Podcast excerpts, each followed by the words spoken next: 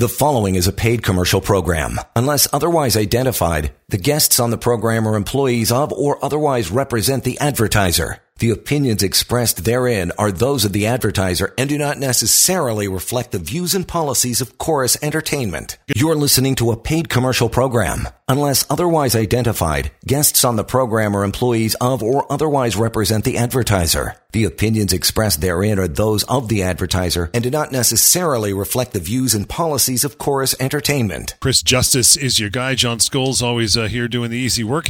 Chris, answering your questions, you want to reach out anytime. Uh, it is really easy. Help at employmentlawyer.ca or simply employmentlawyer.ca. You'll find some contact information there, more information, and there's pocketemploymentlawyer.ca. We talk about that because it covers on the website clearly and plainly easy to navigate all the situations and topics we discuss on the show, and you'll have access to that severance calculator as well. PocketEmploymentLawyer.ca. Rights often overlooked by employees. Chris, number two, the right to your same job once you return from a leave. Now, I know there's a couple different ones. There's medical leaves. There's also, um, you know, uh, disability leave in that regard, and also maternity, paternity leave. Break that down for me, Bill. Yeah, so so regardless of what the leave is, pretty much uh, your employer is going to have uh, the legal, uh, I guess, uh, obligation to have you be given the same job or something very similar, uh, same duties, same pay that you had before you took the leave. And as an employee, you're going to have that right to that. And this, uh, as I say, applies, you know, for a number of different types of leaves and ultimately it goes back to the employer's duty to accommodate their employees. So if an employer doesn't want to accommodate the employee, um, there are some limited exceptions where that may simply not be possible. And it's not a matter of the employer sort of thinking, you know, this is a bit of an inconvenience or burden and, and whatnot. Um, th- there are scenarios where employers can show it would either cause undue hardship uh, or, or there's just literally no way they can do it. Very rare scenarios, but there are some. But having said that, for the vast majority of cases, I find myself coming across, um, you know, it's often more a situation of the employer, um, you know, maybe having someone replaced while they're off on a leave, preferring the replacement over them, or maybe some changes happening within the organization, and now they've they've told the person, you know, that's looking to come back, oh, you know, your job's been made redundant or whatnot, but we're trying to find another job for you. And that's not really acceptable. You know, employers, even if they're acting in good faith, um, are still obligated, if possible, um, if at all possible, really, to, to give that person their job back or something similar.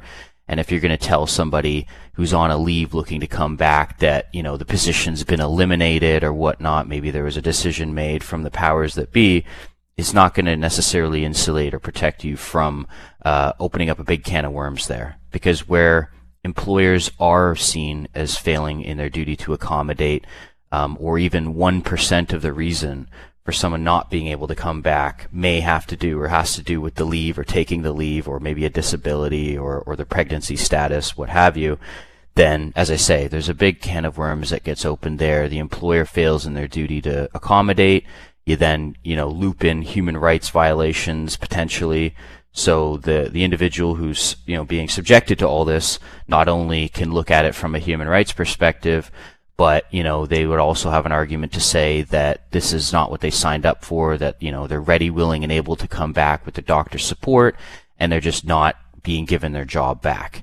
And then that can result in them going through a constructive dismissal type arrangement where they have the ability to essentially leave in a scenario like that and, and, go after their employer for their full severance, which we mentioned just before the break being upwards of 24 months. So employers have to be careful when it comes to these things. They have to understand that even if they aren't specifically targeting somebody who's on a leave or engaging in, you know, serious bad faith conduct, um, that they can still do things internal to the company that result in that person no longer having a job to come back to, and that that can still be, uh, you know, a very serious problem.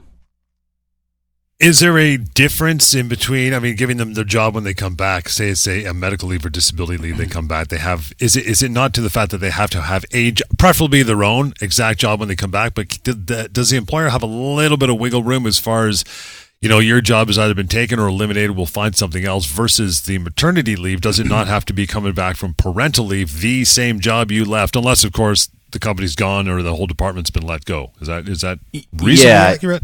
Yeah, yeah, no, you're right. There are some differences, of course, when it comes to, to sort of looking at things like a, a medical related leave and a, and a paternity to maternity leave. Um, you know, there, there may be some uh, modifications that need to be made if, if someone's coming back from a medical leave of absence. Um, the employee may not even be able to perform the job as right. they once did, but there may still be situations where they can do maybe 80 or 90% of it, and, and that extra 10 or 20% needs to be accommodated, needs to be maybe picked up by another individual. Maybe it involves heavy lifting or something, and that was a minor part of the job. But you still have these situations where employers say, well, if you can't do all of your job, literally 100% of your job, if you can only do 90% of your job, uh, that's not good enough. We're just going to wait until you eventually come to us with your doctor's support and say, okay, now he's got or she's got full clearance. That that may or may not happen. Um, but, but that's also not an excuse for the employer to sort of just leave that person in limbo when they're otherwise ready, willing, and able to come to work. Um, uh, to, to sort of come back in that sense. But but no, you are right. There are some distinguishing features there. Um, and so if you're a situation where you know your employer is saying, "Okay, happy to have you back, welcome back," mm-hmm whether it's maternity leave or medical leave, but you're noticing some differences. Um, maybe some of your duties have been taken away or whatnot. You definitely want to get some legal advice, of course, before uh, saying no to it or before going back and then maybe changing your mind later and to say, you know, look, I, I don't want to do this anymore. Uh, get that legal advice ASAP. Hey, Alan, thanks for hanging in there for a moment. How are you? I'm not too bad. Thanks. Thanks for taking my call. You bet. What's um, up? I've been on long duration leave, uh, just over five years, and there are some medications that are working that may be helping me. Uh, I may be uh, recover enough to go back to work. With that being said, and me knowing that I'm still employed, if which I know I've talked to some people, apparently positions have changed and software and stuff has changed, so they may not want to take me back, but I don't know yet. But if they don't, and there's severance involved, can they just fly the flag of undue hardship immediately to pay less severance? or is that only if I've been uh, uh, terminated?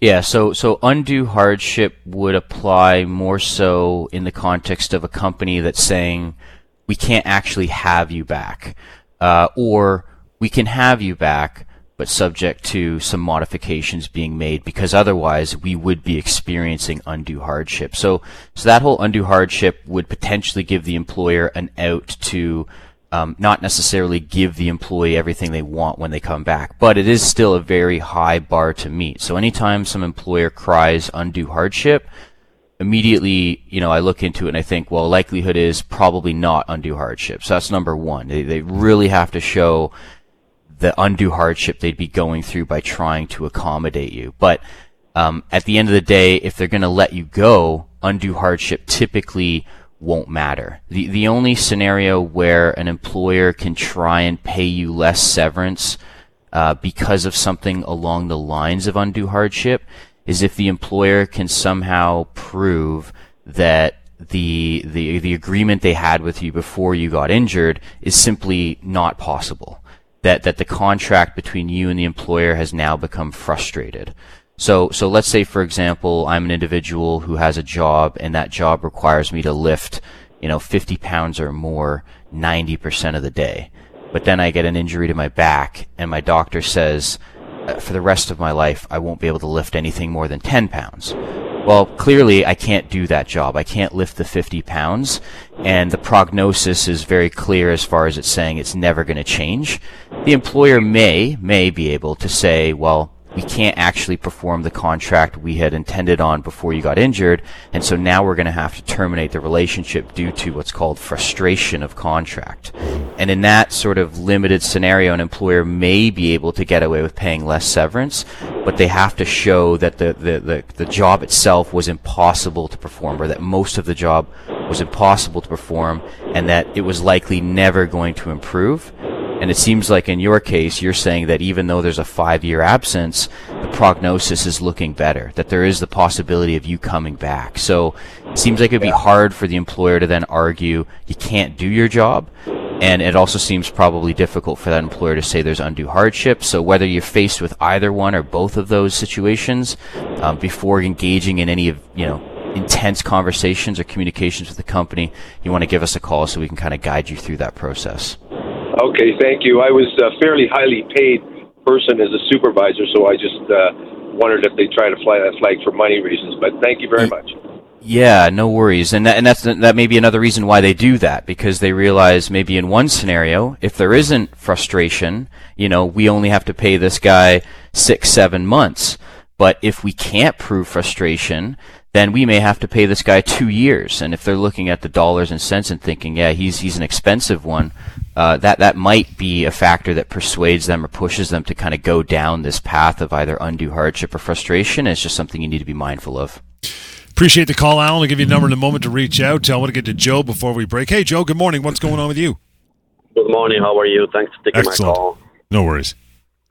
I've been working with uh, my company for over 20 years. I'm a supervisor, and the company lost some work, and and my boss bosses uh, came to me a couple of days ago said, ah, I'm gonna have to cut your wages because I cannot afford, which is not true. I know exactly how much money he's making. Mm-hmm. Um, can he do that? But like uh, cut my wages and, and, and give me only part time work, work, which I cannot make ends meet. I told him like, how am I gonna survive on? You're already paying me peanuts, hmm and how am I gonna survive on uh, eight hundred dollars every every two weeks? That's Yeah, so- can he do that? So in general, they cannot cut your wages. Um, just curious though, when you say cut wages, do you know how much they're they're say, su- suggesting they cut the wages by? Well, I'm making thirteen hundred dollars every every two weeks, so I don't know. He didn't tell me how much he's gonna cut. Okay. I still have more or less the same work that I had before. Right, right. But even if everything is the same and the only difference is that your wages have been cut, that could still very easily be considered a constructive dismissal. You could very easily have grounds to say, you know, I don't agree to that. That's not what I signed up for. There's nothing I've signed or a contract saying you can do this to me, and I think that this represents a big cut. So that's not Yeah. something I'm standing for. And as I say, you can kind of draw a line in the sand, and then at that point, the ball is going to be in the company's court. Are they going to say, well, too bad it's our way or the highway, in which case you may be able to go after them for severance, or is something else going to happen maybe where they negotiate? And, and just the point on the wages being cut and the degree of which, I think there's also a difference between someone, let's say, who's making $50,000 a year, but then is being told they're only going to make 49000 and somebody who's making fifty thousand dollars a year and being told that they're going to be cut down to forty thousand. So, so Yeah. the degree of change when it comes to the dollars could be relevant, even though generally speaking, it, it's it's probably going to be a problem. Um, from a legal perspective, that may uh, sort of sway what your options are. But in general, it's just not acceptable, even if again it's in good faith or not. Um, and and before saying you know yes or just being silent on it and letting it go on and and you know having it just be condoned in a way, yeah, you're definitely going to want to get some advice. Uh, maybe get some clarity as well from the employer as far as what exactly they're talking about, what kind of cuts are you talking about, and and go from there. Joe, really appreciate that call for you and Alan. Before you, I'll give you the number to reach out as we get into a break here and get back to more of your calls. That would be 1 855 821 5900. Again, 1 855 821 5900. Help at employmentlawyer.ca to reach out to Chris anytime and have a further chat on your own time. We continue with the Employment Law Show. You're listening to a paid commercial program. Unless otherwise identified, guests on the program are employees of or otherwise represent the advertiser. The opinions expressed therein are those of the advertiser and do not necessarily reflect the views and policies of Chorus Entertainment. And welcome to the show. If you're just joining us, Employment Law Show, Chris Justice is our lawyer uh, this morning. Samfiru Tumarkin, stlawyers.ca. Or you want to reach out to Chris anytime. Help at employmentlawyer.ca. And the number when we're not doing the show, right? 1 821 5900. And there's a website called pocketemploymentlawyer.ca. That was built just to make you smarter about your employment rights as you continue on your your job life uh, for the next number of years, like all of us, right? Again, it's uh, pocketemploymentlawyer.ca. While you are there, you will have access. Chris, right back to our topic of rights, often overlooked by employees. These are incredibly impl- uh, important, and you should know about them. And uh, the next one down the list Um, the right to refuse new employment contract from your current employer. This happened a lot coming out of uh, COVID for sure in the pandemic. People hand these new contracts and they, it's generally a matter of, I ah, don't worry about it. It's just a formality. We just need to go put pen to paper and uh, we'll continue on as, uh, as we always have. Not always the case if you take some time to send that over to you or at least read that contract, right?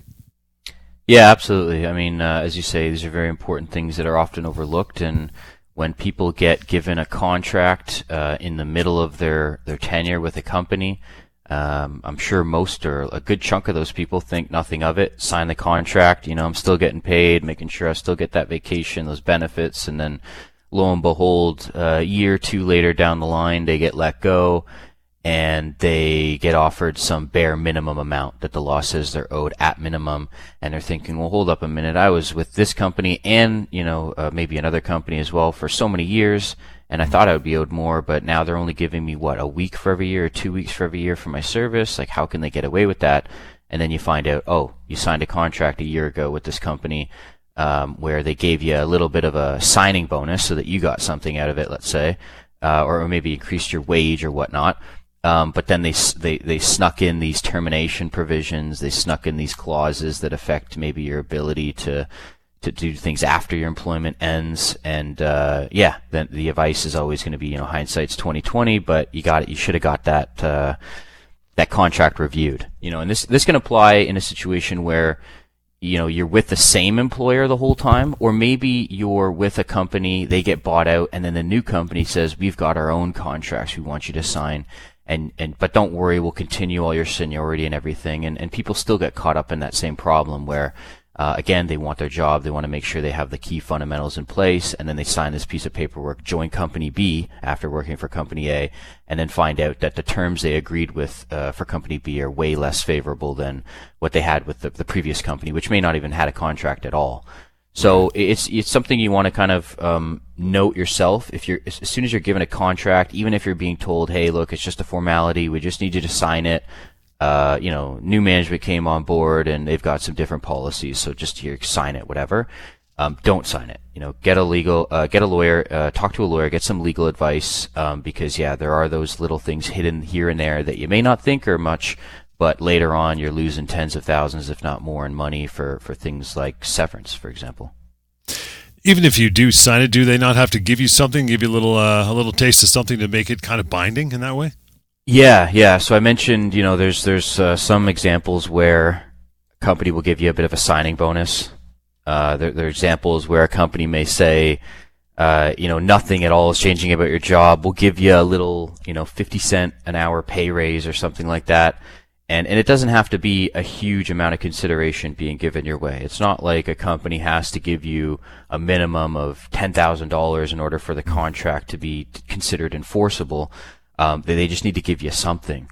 So as long as there's something going your way, and and you know maybe something going their way as far as them putting in these extra little clauses and whatnot, then generally speaking, there's not going to be an issue as far as consideration uh, it still may not mean that the company can uh, sort of hold you to what's in that contract because even if you do sign something and even if you get yeah. money, let's say, for signing it, uh, the way the contract is worded can be very important, and the employer may not be able to rely on it, even you know, uh, withstanding everything that happened beforehand. So it's not the be all and end all, but uh, yeah, you definitely want to review a contract like this with a lawyer. Frankly, whether you're going into a job or you're getting something in, the, uh, yeah. in mid duration, you know, always have it reviewed by a lawyer because uh, you never know, uh, you know, what it could be saying exactly. And the language isn't necessarily going to be designed for you to understand it as a layperson, right? Um, you know, you got all this legal mumbo jumbo that looks all well and good, and then the lawyer says, "Well, actually, no, you're you're, you're being screwed over by, by this language." exactly. Exactly. Uh, the right to be accommodated at work if you have a disability or illness, and we'll we'll usher the doctor in for this one too, right? Yeah. So we spoke about this a little bit before when we were talking about uh, someone having the right to their same job once mm-hmm. they return from a leave, and how again an employer's got to accommodate somebody while they're on that leave and also when they're ready to come back. And, and yes, the doctor is a very important piece of this puzzle. Um, maybe you've got your family doctor you're talking to. Maybe your family doctor's referred you to a specialist, you know, a psychiatrist, maybe uh, an orthopedic surgeon. Uh, you know, maybe you're getting medications from pharmacies to help things. I mean, people could be dealing with a whole sort of number of treatment providers. Um, and if you've got the support from those treatment providers, whoever they are, um, you know, that's going to ultimately be one of the most powerful things in a case like this. You know, your employer's not going to be able to dictate what they think is reasonable as far as accommodations are concerned. You know, the person that's known you for all the years, say the family uh, physician, uh, they're, they're going to be the one to dictate that. So if they say, you know, these are the restrictions, this is the prognosis, this is how long maybe these modifications need to be in place, or this is how long this person's need to going to be off.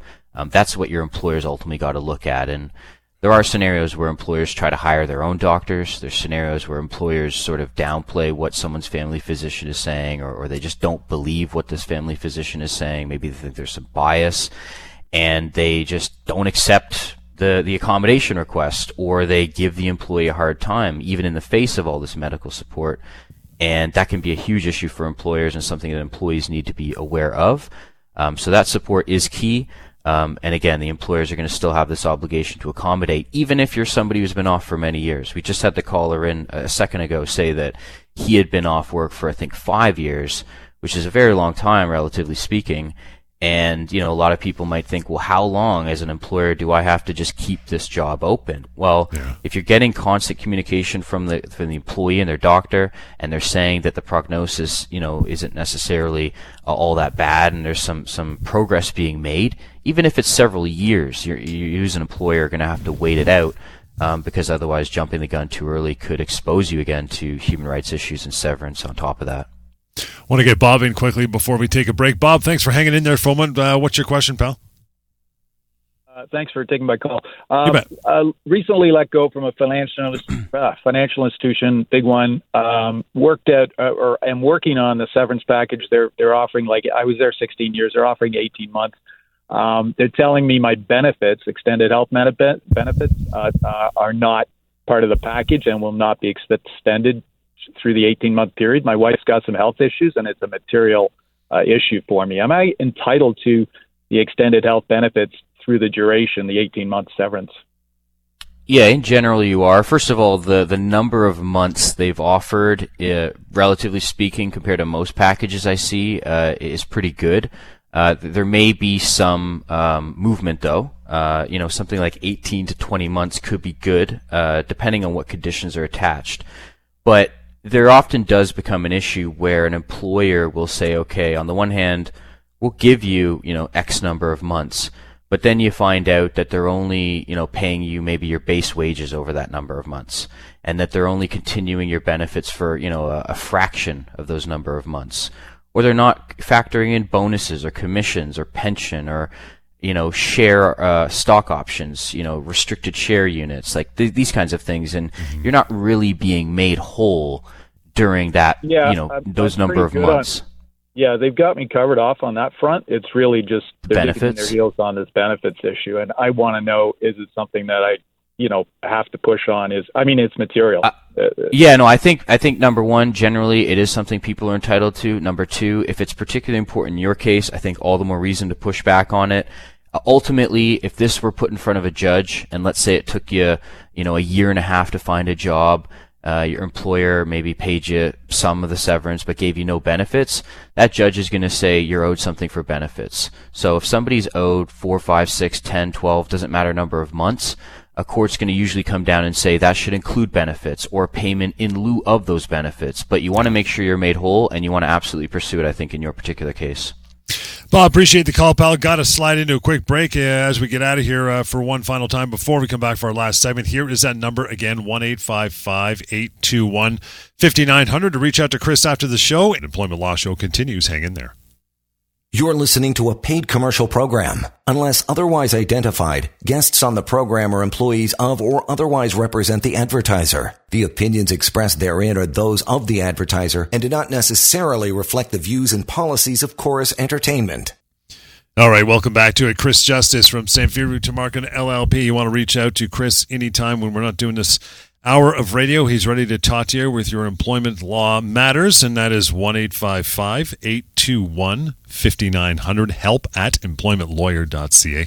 and the website, pocketemploymentlawyer.ca. In the meantime, Chris, back to the topic of the day, and that is rights often overlooked by employees. And the fifth one down our list is the right to be free from reprisal from your employer. Maybe break down first uh, for those people who are not familiar with that particular term, what it means and what are the uh, the repercussions of that particular point are. Yeah, so reprisal essentially means retaliation. So, so if you're being retaliated against or punished in some way by your employer, by the company, uh, for bringing forward uh, a particular concern. You know, it could be uh, maybe you feel as though you're being harassed in the workplace. Maybe you feel there's discrimination in the workplace. Um, you know, there could be something unwelcome that's being sort of projected towards you that, that you don't want, and you're addressing this concern with HR, let's say, as an example, uh, the employer, even if the employer thinks that your concern is unfounded, there's no merit to it, that they don't think it constitutes discrimination or harassment, even in a situation like that, um, they can't take any negative action towards you. They can't punish. They can't retaliate, reprise against you for bringing forward that concern. And it's a very important part of the law because it, it, the theory is that it will allow people um, to be more open when it comes to these concerns without fear of this reprisal. So, so something that's protected. Uh, if employees are subjected to some form of reprisal, maybe they're let go for bringing forward a concern about someone high up in the company. Maybe they're, uh, as I say, punished in some way short of a termination for, for raising that concern. Um, that that can be a huge problem for the company. The company could be seen as reprising against that individual, and um, you know that again could also open up a big can of worms as far as not only severance but other bad faith forms of, of damages. Um, so so hopefully that can empower people, or at least that again, that's the whole point of it, to kind of come forward with their concerns. Um, you definitely don't want to be silent when it comes to concerns because then you mm-hmm. just enable it potentially, or you give companies the, the ability to say, well, we didn't even know about it. So you definitely have to bring it to them as tough as it may be in a lot of cases, if you can. Um, and, and, then at that point, you know, they're going to have to seriously look into those concerns, investigate those concerns, and make sure that something's done uh, and an outcome is reached, and, and again, not have that individual then um, reprised or retaliated against. And this is also a word to, to the wise of employers as well. Before you jump the gun with reprisal, make sure you got all your ducks in a row and you, you know that you're not doing it because the, the repercussions could be could be quite painful, right? Yeah, yeah. I mean, even um, you know, again, when it comes to employers dismissing concerns, maybe they say that they did an investigation into the concerns, but they really didn't. Maybe they kind of worked backwards from the idea of, oh, this person's just not believable, and then you know, like as you say, kind of maybe gather all the evidence in a, in a faulty fashion in that sense.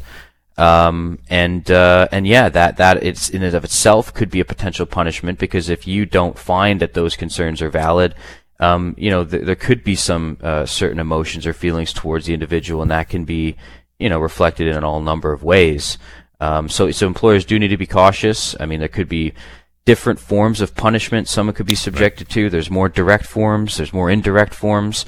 Uh, again, if you're someone going through this, you want to document it. You want to um, bring those concerns to the employer and, and probably be seeking some legal advice so that you know exactly how to communicate everything, and so you're not um, you know, again, saying something or doing something that might end up hurting you down the road.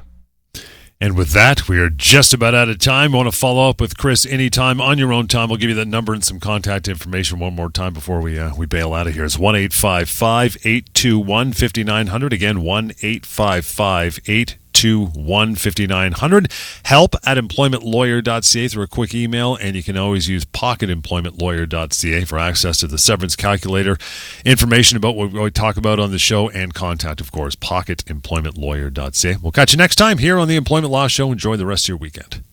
The preceding was a paid commercial program. Unless otherwise identified, the guests on the program are employees of or otherwise represent the advertiser. The opinions expressed therein are those of the advertiser and do not necessarily reflect the views and policies of Chorus Entertainment.